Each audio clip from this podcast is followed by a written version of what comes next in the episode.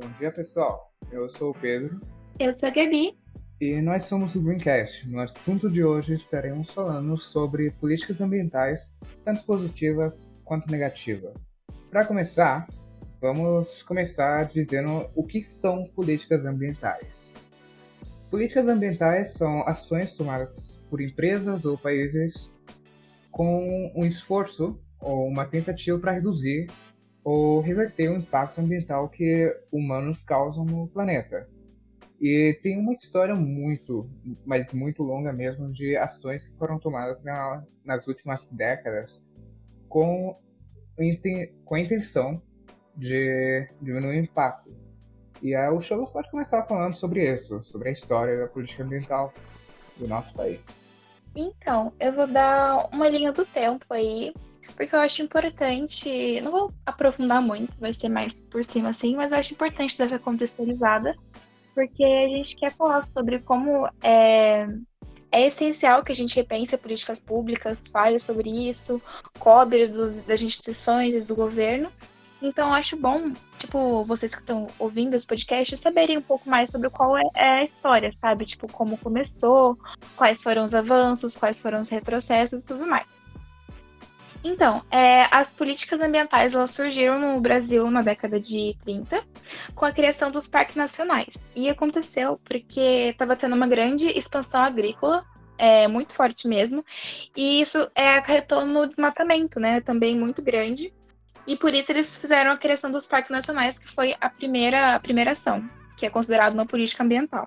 E em destaque a gente tem o Parque Nacional de Itatiaia e também o Parque de Iguaçu. E aí, em 34, a gente teve a criação do primeiro Código Florestal Brasileiro, um marco importantíssimo e que ele regulamentava o uso da terra e também buscava preservar, né? E mais para frente, em 1950, a gente teve uma expansão industrial muito grande é, aqui no Brasil, porque eles estavam buscando, o governo estava buscando atrair é, indústrias estrangeiras para poder desenvolver a economia do país e tudo mais. Porém, para que isso fosse possível, eles tiveram que deixar de lado, sabe? Ignorar as políticas públicas que já existiam. E os avanços que estavam surgindo, eles meio que ficaram é, estagnados e tudo mais, eles pararam. E aí, em 1960, teve o novo Código Florestal Brasileiro, em que a gente teve a criação das APPs, que são as áreas de proteção permanente. Uma coisa que foi super importante e que fazia os produtores rurais é, criarem reservas nos seus terrenos, sabe? E nos anos seguintes teve muita pressão dos ambientalistas, teve conferência de Estocolmo e tudo mais. Esse assunto estava tendo cada vez mais relevância. Então, em 75, a gente teve a criação da Secretaria Especial do Meio Ambiente, que ela buscava a, a manutenção dos recursos naturais do nosso país. Então, mas um pouquinho mais para frente, na década de 80, a gente teve realmente uma mudança significativa teve a criação de diversos órgãos ambientais, como, por exemplo, o Sistema Nacional do Meio Ambiente, o Conselho Nacional do Meio Ambiente e o IBAMA, que é bem conhecido. Mas realmente o maior avanço de todos foi quando teve a Constituição de 88. É, e realmente foi um avanço inimaginável da política ambiental brasileira. E, ela, e nas leis da, da Constituição é considerada uma das leis ambientais mais avançadas do mundo e é vista como referência por muitos e muitos países. E por que, que ela é considerada assim um modelo tão avançado? É porque ela abarca os deveres dos cidadãos, das empresas, das instituições e também do, do próprio governo. Ou seja, ela é muito completa. Ela trata a situação é, do meio ambiente no macro, sabe? O que é muito importante. E, mas assim, a gente pode ver que, nossa, Constitui na Constituição tá tudo perfeito, mas na, na prática a gente vai ver outra coisa, né? E realmente, mas o problema não são as leis, e sim a aplicação e a fiscalização dessas leis. A aplicação basicamente não ocorre, né, principalmente por parte das empresas, realmente não acontece, e a fiscalização é extremamente falha. E envolta em muitos sistemas de, de corrupção, como a gente vê bastante nas notícias e tudo mais. E a gente sabe que isso acontece porque tem muito dinheiro envolvido. Os latifundiários, eles são milionários e tudo mais os madeireiros e tudo mais. Então, é bem complicado por conta disso. E o que mais é, gera revolta dos ambientalistas, das pessoas que se preocupam e tal, movimentos sociais, é justamente porque não tem punição. Então, as empresas fazem, fazem com o meio ambiente e elas não têm uma punição adequada de acordo com a lei com aquilo. Então, assim, elas são encorajadas a continuarem fazendo o que quiserem para ganhar dinheiro, já que elas não têm, não são punidas e tudo mais. Como, por exemplo, aconteceu com Mariana Brumadinho.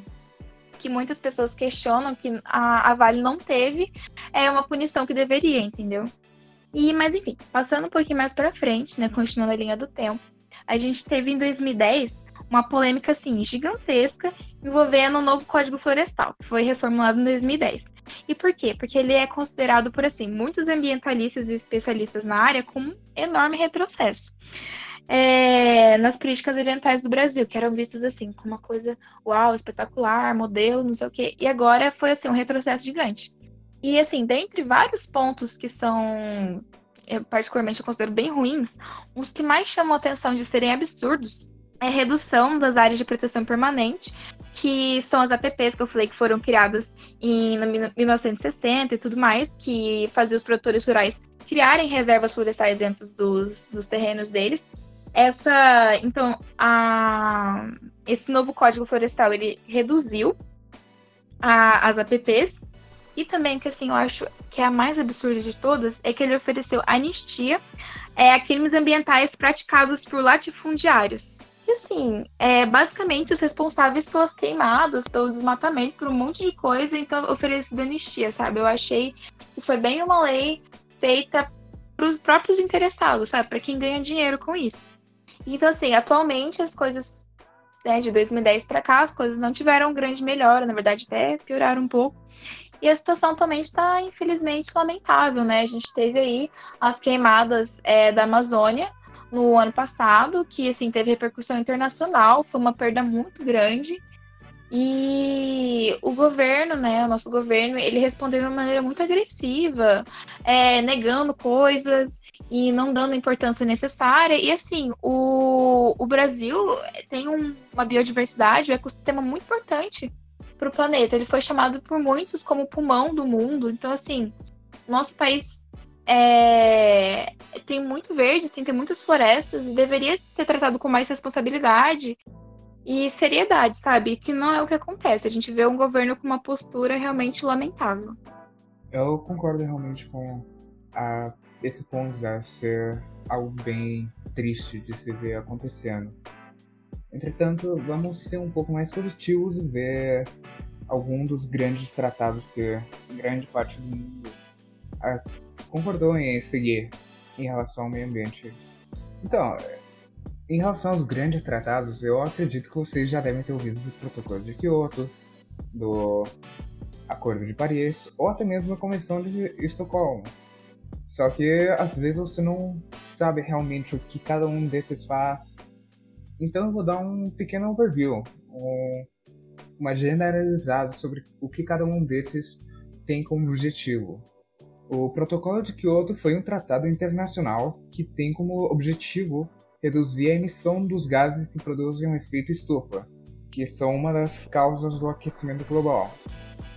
Ele já está há bastante tempo em vigor, entrou em vigor lá para 2005 e está aí firme e forte, né? Tem o Acordo de Paris, que é um outro bem grande que aconteceu em 2015 e tem como objetivo diminuir o efeito do aquecimento global, isto é, diminuir a temperatura global no geral, e praticamente toda a União Europeia assinou, com boa parte do mundo também aderindo às normas que foram ditadas. E finalmente a Convenção de Estocolmo, que foi um tratado internacional que aconteceu em 2001 na Suécia e tinha como objetivo ele tem como objetivo diminuir uh, o uso de químicos, de substâncias químicas que sejam prejudiciais ao meio ambiente. Isso é muitos pesticidas que são tóxicos para o consumo humano ou para os animais, o que afeta praticamente toda a cadeia alimentar da região que for usada, se for usada de forma não não pesquisadas, sabe? Porque existem empresas. Eu, isso aqui vai ser um spoiler, mas eu vou dizer que tem uma empresa que realmente sabe o que faz quando se trata de agricultura sem pesticidas. Isso aqui é só um spoiler do que vai vir mais para frente. Mas finalmente a gente também tem uma convenções muito menores e talvez menos conhecidas, como exemplo da Convenção de Barcelona, que é uma convenção para diminuir a poluição no mar Mediterrâneo, que é extremamente importante para aquela para os países que fazem que têm acesso direto a ele. E é por isso que essa convenção existe. Então, eu acho que com essas convenções já em mente agora, dá para falar de alguns países com políticas tanto positivas quanto negativas, para você ver a diferença entre eles. Então, é, duas universidades americanas, é, Columbia e Yale, elas fizeram um ranking é, dos países com melhor desempenho ambiental, ou seja, os países que são mais sustentáveis. E eles usaram 22 indicadores diferentes, e no total é, estudaram 132 países. E nisso eles publicaram esse estudo com os 10 países considerados mais sustentáveis. E eu vou falar um pouquinho de curiosidade sobre os três, os três primeiros, né? O top 3, porque é muita coisa, não daria para falar sobre todos os 10. É o que está no topo por diversas razões é a Suíça. O país ele se destaca é, pela emissão de gás carbônica, que ele conseguiu diminuir bastante, e é bem pouca comparada a outros países desenvolvidos. É a qualidade do ar, que é muito boa, e também as políticas ambientais, que elas são sólidas e aplicadas, sabe? Elas realmente acontecem lá dentro, e tem fiscalização e tudo mais. É, a Suíça também é recordista mundial em usinas geotérmicas. E grande parte dessa energia é produzida pelas, por essas usinas é quase total para aquecer as casas, escritórios, hotéis e também as estufas nos meses de inverno ela também, a Suíça, ela se empenha assim profundamente para reduzir o uso de combustíveis fósseis e também nuclear. E há 20 anos, mais ou menos, a Suíça foi um dos primeiros países a exigir o catalisador e o controle de gás no escapamento dos carros. Ela também teve uma pontuação de 98,1 nesse estudo que, a, que as universidades fizeram. 98,1, que é, assim, uma pontuação invejável é no sentido de preservar a biodiversidade e também os, os habitats naturais. Então, assim, eles fazem um trabalho de preservação muito bom. E também os cidadãos suíços, eles são, assim, adeptos fervorosos da mobilidade sustentável, principalmente com bicicleta. E dentro do país tem pelo menos 10 ciclovias nacionais que cortam a Suíça de um lado para o outro. E assim, apesar de ser um, um país com um território pequeno, isso já é muita coisa. E eles também, é muito comum lá, tem bastante é, impostos ambientais que tem o objetivo de, assim, promover a responsabilidade social mesmo, sabe? Por exemplo, imposto em cima do uso da água e tudo mais. Isso realmente acaba conscientizando as pessoas, né? Porque afeta o bolso delas. E daí, em segundo lugar, né? A gente tem a Letônia. E lá eu achei, eu achei um fato muito interessante é que muitos turistas, inclusive ambientalistas também, especialistas, dizem que o país inteiro é como um parque natural enorme, quase que intocado pela civilização. E eu achei isso muito maneiro. E parte disso é porque cerca de 44% do território do país é ocupado por florestas. Então, assim, é, deve ser de uma beleza estonteante, porque tem muito, muito, muitas florestas, árvores e tudo mais, e áreas que realmente não foram tocadas, não tem, tipo, áreas, poucas áreas urbanas e tudo mais. E as florestas lá também são muito bem protegidas. O que entra na parte em que há as áreas de plantio, criação de gado também, lá são delimitadas e, e, tipo, certinho e são respeitadas, sabe? Diferente do que acontece no Brasil, por exemplo. E lá, de, nessa nas de produção de plantio, criação de gado e tudo mais, eles procuram seguir práticas mais sustentáveis de cultivo, sabe? Inclusive tem pesquisa em cima disso e tudo mais. E outra coisa interessante é que desde 1990 o uso de pesticida no país caiu 12% e ele também reduziu a emissão de gases poluentes em 46%. Isso tipo de 1990 para cá, sabe? Já é bastante coisa. E o que é bem doido, né? Porque pensando em como a produção capitalista tem mudado a forma de, de produção é, dos países desenvolvidos com o passar dos anos, o fato deles terem diminuído em tamanho porcentagem ao invés de aumentado é algo bem significativo. E assim, para um país que é relativamente pequeno, lá existem pelo menos 200 fazendas que adotam práticas ecológicas e orgânicas, ou seja, eles não usam pesticidas, é, a adubagem é feita só com compostos orgânicos e por aí vai, sabe? E eu acho isso muito legal e necessário. E por último, a gente tem, é, por último não, né? Só um top 3, porque eles fizeram um ranking com mais países. Mas em terceiro, terceiro lugar, a gente tem a Noruega. E a Noruega eu achei assim bem ambiciosa, e ela tem uma meta que muitas pessoas olham com certa dúvida, mas eles se comprometeram a, a conquistar, que é que a Noruega pretende se tornar carbono neutra até 2030. E o que, que é isso? É basicamente ela ter todas as emissões de gases compensadas de alguma maneira. E, e perguntaram como ela pretende fazer isso e tudo mais. E ela, no planeja, ela diz que no planejamento ela pretende que dois terços dois terços dessa, dessa compensação seja feita por ações ambientais internas no país, e o resto ela vai fazer financiando projetos sustentáveis em países que ainda estão em desenvolvimento, não tem tanto essa pegada é, de sustentabilidade, ecologia e tudo mais. E eles vão fazer isso investindo em bioenergia e proteção de florestas nesses lugares emergentes. Que eu achei muito da hora. E eles também têm impostos sobre combustíveis fósseis, e a produção energética do país, a produção de energia, ela é, tipo, basicamente dominada pela hidroeletricidade, que é uma, um ponto extremamente positivo. Em 2009 também, um fato interessante é que lá, a Noruega inaugurou a primeira estrada com rede integrada de postos de abastecimento a hidrogênio no mundo. E tem muitos países que estão querendo fazer a mesma coisa. E no estudo que eu mencionei, né, que eles fizeram um ranking e tudo mais, eles usaram 22 critérios diferentes para poder avaliar a sustentabilidade no país. E a Noruega recebeu nota máxima é, em saúde ambiental e conservação de reservas naturais, o que eu achei bem legal também. Eu acredito que seja um país tenha ações extremamente positivas em relação ao meio ambiente e que deveria ser um exemplo para mais países ao redor do mundo. Já que estamos nesse tema, eu acho que seria legal já pular para empresas com políticas ambientais positivas e negativas. Então o spoiler lá de trás vai se tornar relevante agora. Só que eu vou começar com as negativas, já que a gente não quer terminar em um de forma muito mórbida, muito triste o nosso podcast.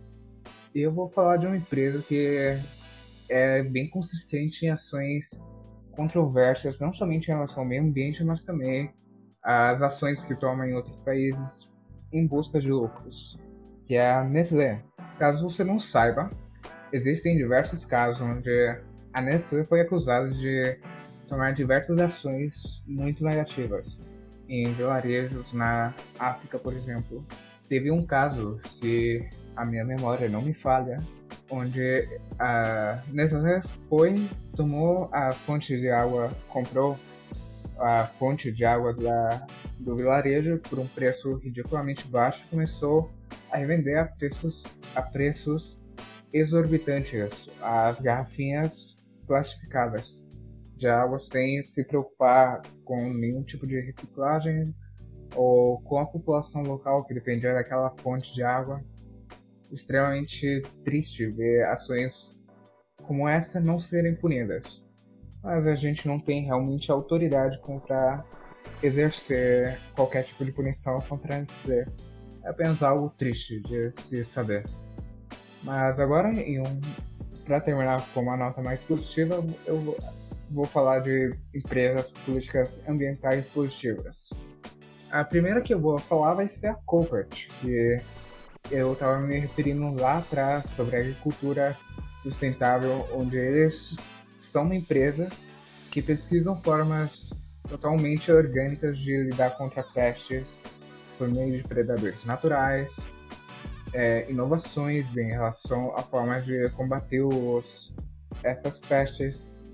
Eles criam um, uma cadeia alimentar completamente autocontida para não afetar o meio ambiente, a área local com espécies invasivas mas ao mesmo tempo capaz de lidar com, com as pestes que afetam a agricultura. Então, é, essa é a primeira empresa com uma política extremamente positiva. Uma outra empresa que tem uma política igualmente positiva, na minha opinião, é a Natura, que é uma empresa brasileira, obviamente, que está no top 100 de, na lista de empresas mais sustentáveis do mundo. E a maioria dos produtos, se não me engano, é quase todos os produtos da Natura são feitos com recursos naturais da Amazônia, sendo grande parte deles de origem vegetal, renovável. Por incrível que pareça, a Coca-Cola também é bem tem algumas políticas bem sustentáveis em relação a alguns projetos, como por exemplo o coletivo reciclagem, que a Coca-Cola planeja reciclar todas as embalagens que elas produzirem. E tem também, por exemplo, a Avon, que é uma outra empresa de cosméticos que decidiu que não ia mais fazer nenhum tipo de teste de produtos em animais. O que é algo extremamente positivo, não somente em relação a direitos animais. Só que eu sinto que se eu fosse continuar esse ponto, ia sair um pouco da tangente de políticas ambientais. E, finalmente, eu acho que vou terminar comentando sobre a Philips, que é uma empresa que investe na tecnologia para a fabricação de lâmpadas mais modernas, para que resultem em uma economia de iluminação pública, ou seja, menos custos de energia, como a gente disse na, no último podcast sobre pequenas ações e como isso pode ser significativo para diminuir o impacto. Bom, foi muito bom tá, ter falado com vocês hoje. A gente vai ir fechando por aqui o tema de hoje. E também não esqueçam de dar uma olhada no podcast. A gente sempre vai dar um shout-out para eles. Porque eles merecem. Tchau. Tchau, gente, e até a próxima.